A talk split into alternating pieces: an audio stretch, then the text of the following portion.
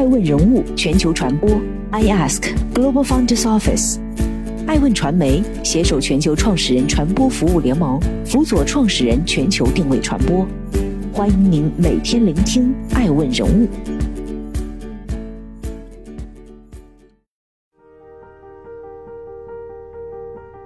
这里是我的母校哈佛。这次我来到这里是以一个特殊的身份，受邀作为嘉宾参加第二十二届哈佛中国论坛。在本次论坛期间，爱问的哈佛演播室迎来了赛富亚洲基金首席合伙人严燕、名创优品全球联合创始人兼 C E O 叶国富、爱奇艺首席内容官王晓辉、精锐教育创始人张希、映客直播 C E O 凤佑生、知名演员张小龙，可以说是大咖云集。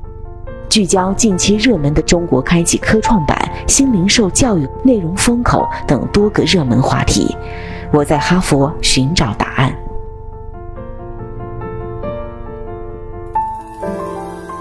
在后移动互联网时代，直播行业曾经刮起一阵旋风，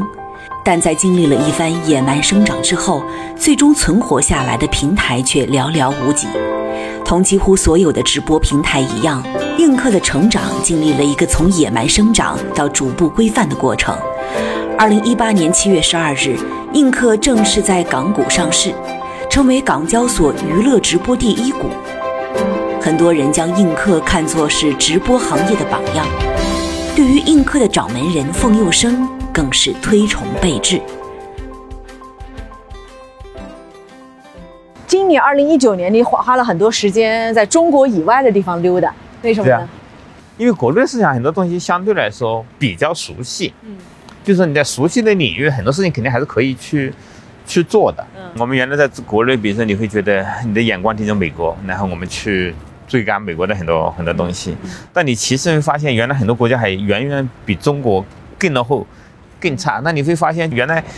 有机会用我们的资源和能力，你可以去改变，嗯，比我们落后的地区。因为我们这在进行的这一轮是新经济的创业大潮，嗯、所以比如像映客的技术，新技术它是可以复制的，它可以改变一个语言，适应这个文化，适应一定的市场需求，它容易搬迁。对，这也是让这一批的新生代的中国创业者发现的机会。对对对对对。 就这一代，其实因为还包括整个的资本环境的催熟和本身你的造成你的很多国国界的迁移啊，就是这些人群和语言迁移变得非常非常容易。你可以把我们中国领先的很多好的商业模式，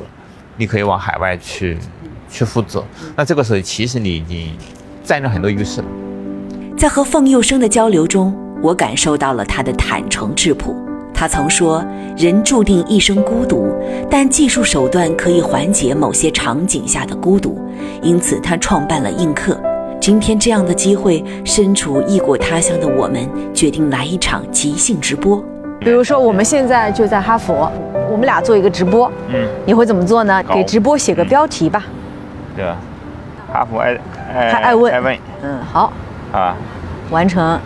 完成，开始直播，然后这里面又可以选美颜的，这个就可以开始开始直播，对吧？三二一，好，好。那在你的平台上，这个最火的女主播啊，嗯、还有男主播，就像你这样的啊，他、啊、要怎么做，他就有最大的流量、最多的关注呢？其实，因为它这个是个千万用户中的平等的一个平台，嗯，所以最终呢，你会发现，我们其实作为实践经验方面来看。 就是真正要靠用户自己去琢磨。首先，一个时长保护，并不是说你播个每天播个十五分钟，它就有流量的，这不可能的。那最终你看，我们厉害的时候，一天要播三到三到六个小时。然后它还有很多直播的技巧，它也非常善于和用户互动。其实，映客大多数主播都是叫属于叫做嗯嗯叫做非专业主播。非专业主播，大多数其实他都平时有有他的一份工作，然后他到晚上，比如说下班之后，他需要跟用户互动的，跟他回复的。 他会可能你跟主播不说两句呗，对吧？对，跟主播来讲的一个核心核心点是说，嗯，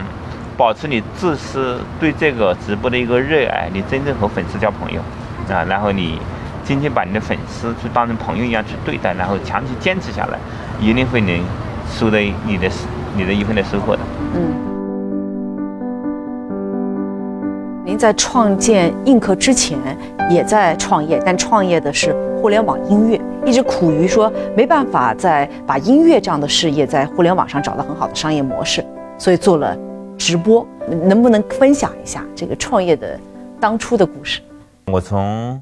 嗯零四年开始做互联网音乐，那个这样一个阶段。其实你这个过程中你会发现一个啊、呃、叫做，我认为在创业过程中有的叫做时间因素和你本身对行业对资源的垄断优势，是不是这个这个生态链条是不是能有很强的话语权，很核心关键的。那我们最早零四年左右，在 P C 年代，所有的美商业模式盗版横行。那即使到了零八一零年代，其实到了一四一四年之后，只有腾讯把所谓的上游的音乐版权垄断之后，然后再加上国家对创造整个的版权版权体系的一个真空知识版权，然后再加上移动支付一系列综合性条件具备之后，其实你看到现在腾讯音乐做的也很好。那其实这个是在我们只是说把这个时间点我们做早了十年，这是第一个问题。那第二个是说你手上拥有的资源优势，你不至于像巨头我通过资金能垄断这个优势的话，那这个这个这个方向你创业切下去的时候，就是你这所谓的你创业选对赛道，是一个很重要的一个一个点。你如果把赛道选错了，对，那你可能你团队在里面耗了半天，你只为他人做了加油。对，选择比努力更重要。对，创业互联网音乐未果，但是凭什么您发现直播是一个可以创业的领地呢？在一四年。探索音乐的商业模式过程中，我们发现就是在中国的用用户基于内容的付费，其实用户是没这样习惯的，就是你让他去付个八块钱一个月，他会骂你凭什么要我付费，对不对？就是用户享受免费的果实是天津互联网免费果实是天经地义的。那我们在思考什么的情况下会让用户觉得付费是心甘情愿的。你看游戏在中国是个很大的一个市场，那你其实发现用户为游戏付费的时候，那其实是心甘情愿的。那我们也在当时也看听深大的一些分享，说有的用户一年能在游戏上玩个八千万，对我们来觉得是一个不可想象、不可想象的一个天文数字。为什么会有人愿意为此这样付费？那我们我们就同时也在去去做测试嘛，我们后面就把我们的音乐音乐客户端里面，呃，多米里面去加了一个功能，加了一个叫音音频的社区，就是让用户能够，原来用户只是听音乐嘛，和做一些歌单嘛，那我们就加了一个功能说，让用户能够直接通过嗯手机能够聊天，能够唱歌，只是做了个小系社区，然后再加上了一些所谓的虚拟礼物的打赏。对吧？那个时候微信支付还没起来，然后我们就发现，用户的需求就开始爆发了。那个时候我们是面向留学生市场开始做启动的，就会发现留学生为了付费，他愿意把银行卡的密码都告诉我，因为他不知道怎么充钱。他说：“那你帮我充，我把银行卡密码传给你，对不对？”那那我们就很惊讶，就是这样一个小小的产品模式的一个改变，那用户其实付费的动力是大增的。那我们就会总结一个理念，就是用户为情感的付费。是一个无价的，就是他可以付的越多，买到的是快乐。你所谓的为内容、为功能性付费，很多是买到是限限制，买到是方便，那很多是内心是痛苦的，是受压抑的。为快乐付钱是没有上限的。对，那我们当机立断就把这个东西做升级。OK， 那音频今年已经证明了这个商业模式的存在。那往下四 G 四 G 其实已经开始普及了嘛？那个时候，那我觉得说。对，基于手机的视频这种直播，那一定存在这样的机会，只要它商业模式是清晰的。二零一五年是凤佑生转战视频直播行业的开端，他从多米音乐带出了小团队，正式启动这款视频直播开发工作。与此同时，伴随着四 G 的崛起以及人们对娱乐方式、社交方式的转变，直播瞬间成为了资本追逐的新风口。二零一六年，各直播平台竞争激烈，甚至出现了千波大战的局面。我们看到，在二零一八年的七月份，映客已在香港上市，完成了这次所谓千波大战笑到最后的一个姿态。我记得好像您是对团队有一个讲话啊，讲我们没有 B A T， 也就是腾讯、百度、阿里的加持，但是我们通过自己的技术创新和努力，笑到了千波大展的最后。那其实这个问题，我认为是个自然而然水到渠成的一个结果，这也是证明了团队在这个过程中，在这个残酷的这么竞争的市场下，你能活下来的，给自己的一个嘉奖。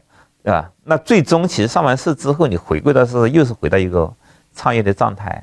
和心态，因为你最终面向的是说，你是不是连续持续的去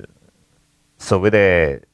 超过超过大家对你的预期去发展，因为上完市之后，大家有另外一个衡量衡衡量标准，但所谓的就是对你的市值的考量，对你的增长的考量，这其实是另外一套标准。那么今天你去看千波大战里面那些挂掉的、关闭的，或者现在在萎缩的这些直播公司，嗯、你觉得他们是做错了什么，使得他们不是笑到最后的人呢？嗯，首先是第一个，在市场上引进那么白热化的公司，那么多那么多的创业公司冲进来，这完全是一个选择的错误。就是当一个时间窗口已经形成的时候，就是你再去追别人，你自认为比别人聪明一点，想去追这条路，完全超着别人去走的时候，这大概率百分之九十九的情况下死路一条。那至于说引进这个赛道里面的人，也有有很好的资源、很好的背景，然后拿到很多钱的这些公司，大多数公司都是因为没有关注现金流，都是没有关注现金流，然后拿了一笔资金就在里面。嗯，各种各种抢资源，然后给行业制造行业混乱，但其实忽略了一个公司它真正的经营的本质，你是不是有带来的用户足够的便宜，有足够的用户的增长，足够好的商业模型，足够闭环，你能支撑多久，你的下一步的路线怎么样？所谓的其实很多人在竞争圈呢，当然来不及思考这么多，所谓的知识上，我现在是不是能够竞争快一块市场下来，能不能能不能搞到下一轮融资，能不能再搞到下一轮融资？大多数其实都是这基于这样一个思路在做。直播行业的热潮已经退去，今年三月，曾经红极一时的熊猫直播宣布正式观战，引发一片哗然。谁也没有想到，直播行业才兴起不过三年时间，就开始了走下坡路。直播行业游存市场到底在哪里？凤佑生会如何看待直播的未来呢？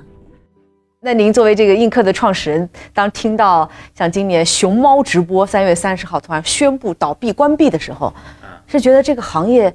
太年轻了呢，还是太传统了？怎么都倒了，都开始进入了一轮生死起伏的大潮轮回了？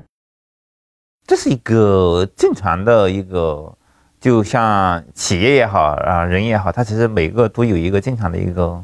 生命生命周期。那你中国这么大的巨头，阿里、腾讯也才二十年了。对不对？那你看中国其实很少存在上百年的上百年那个企业，这个逻辑是是一样的。这其实这跟每个公司的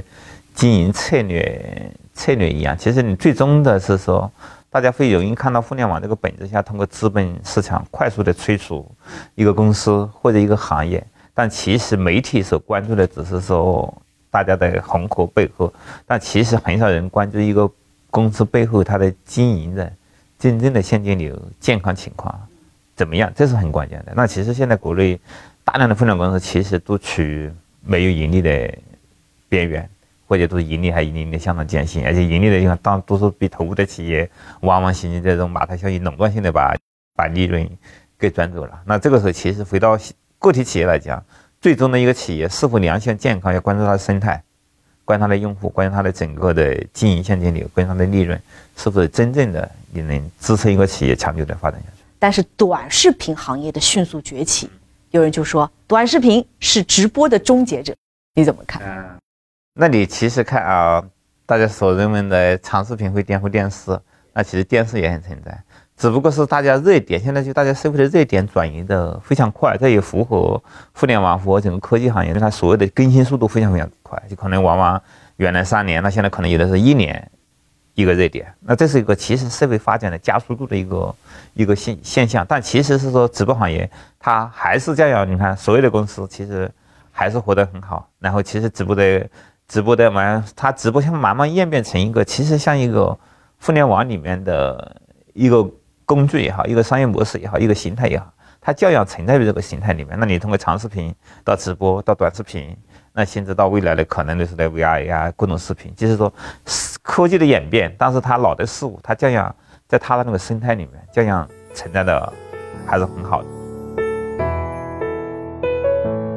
在创始人凤优生看来，直播是一个非常实时的交互式的技术方式，它可承载的资源相当可观。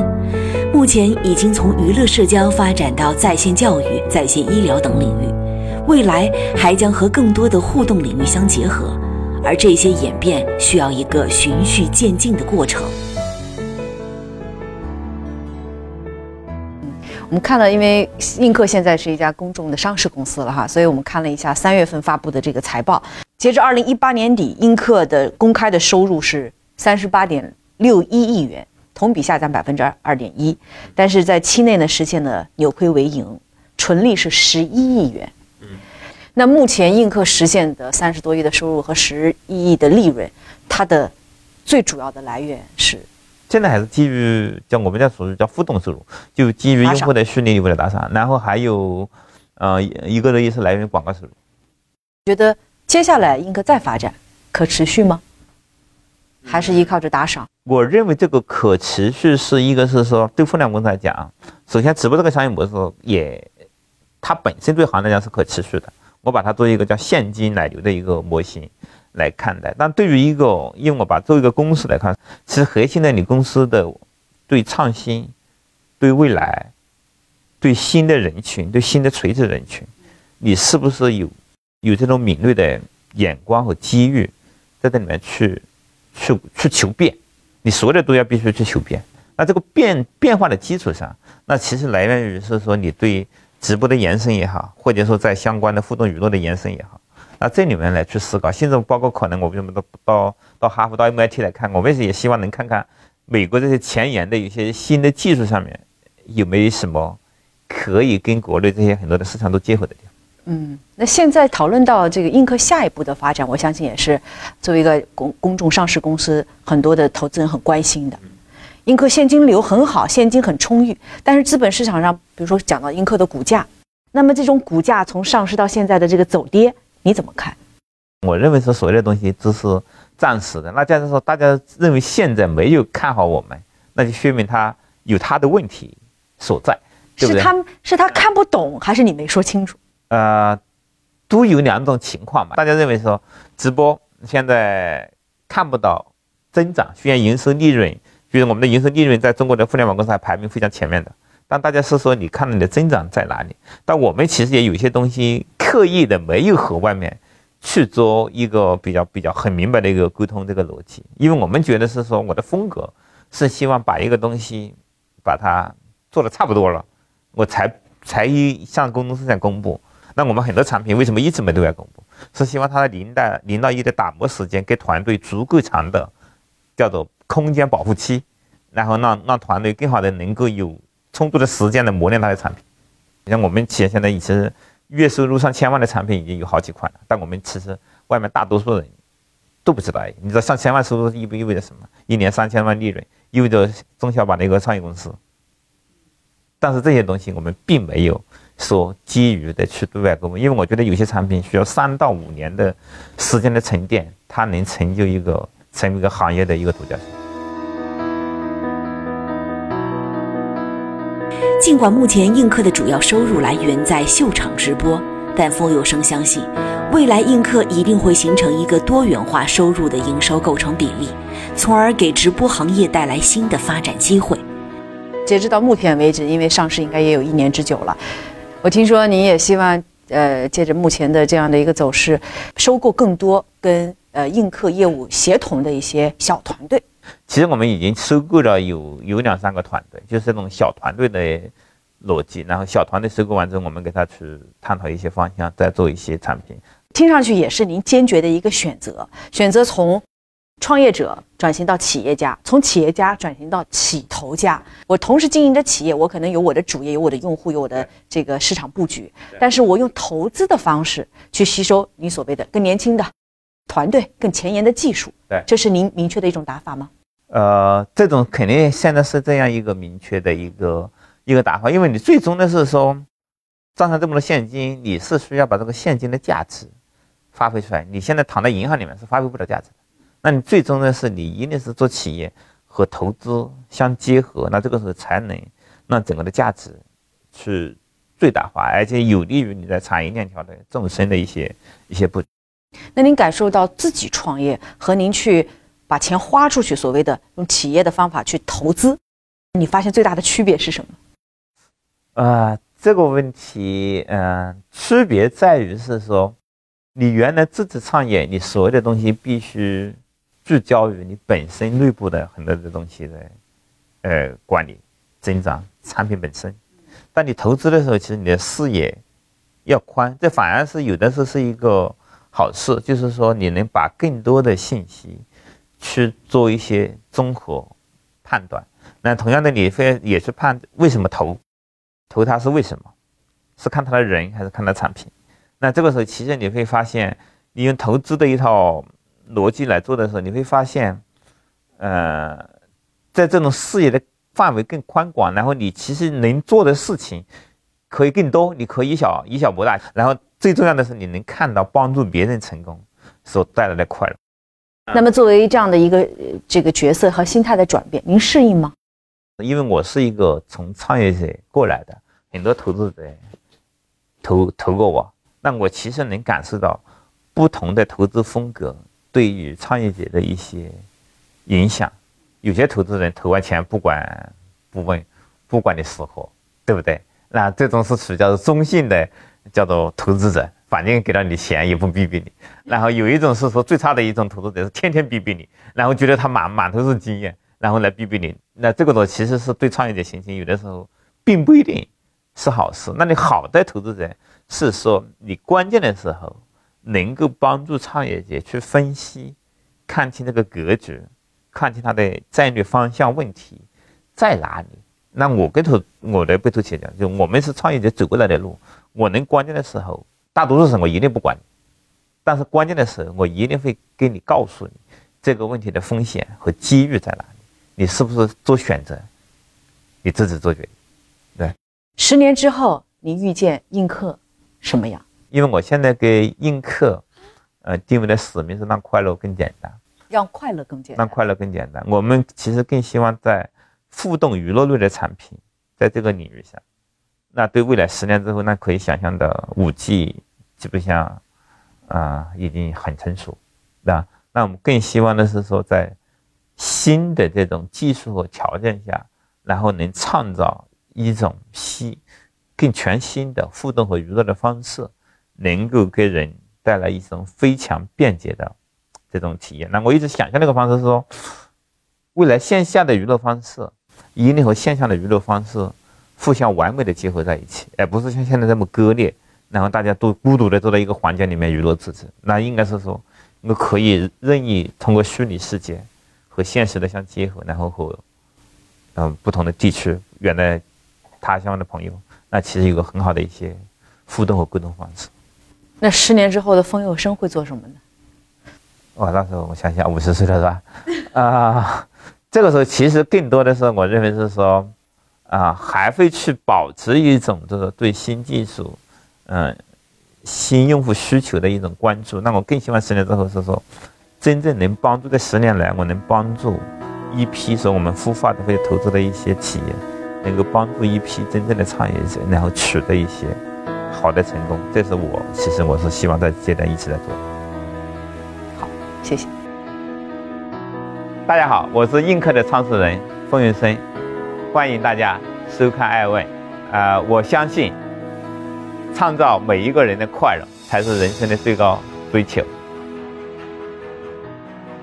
从二十多岁离开家乡到东莞，风佑生用十七年的时间完成了一个由小镇公务员到互联网创业者的转型。他勤奋、坚韧、踏实，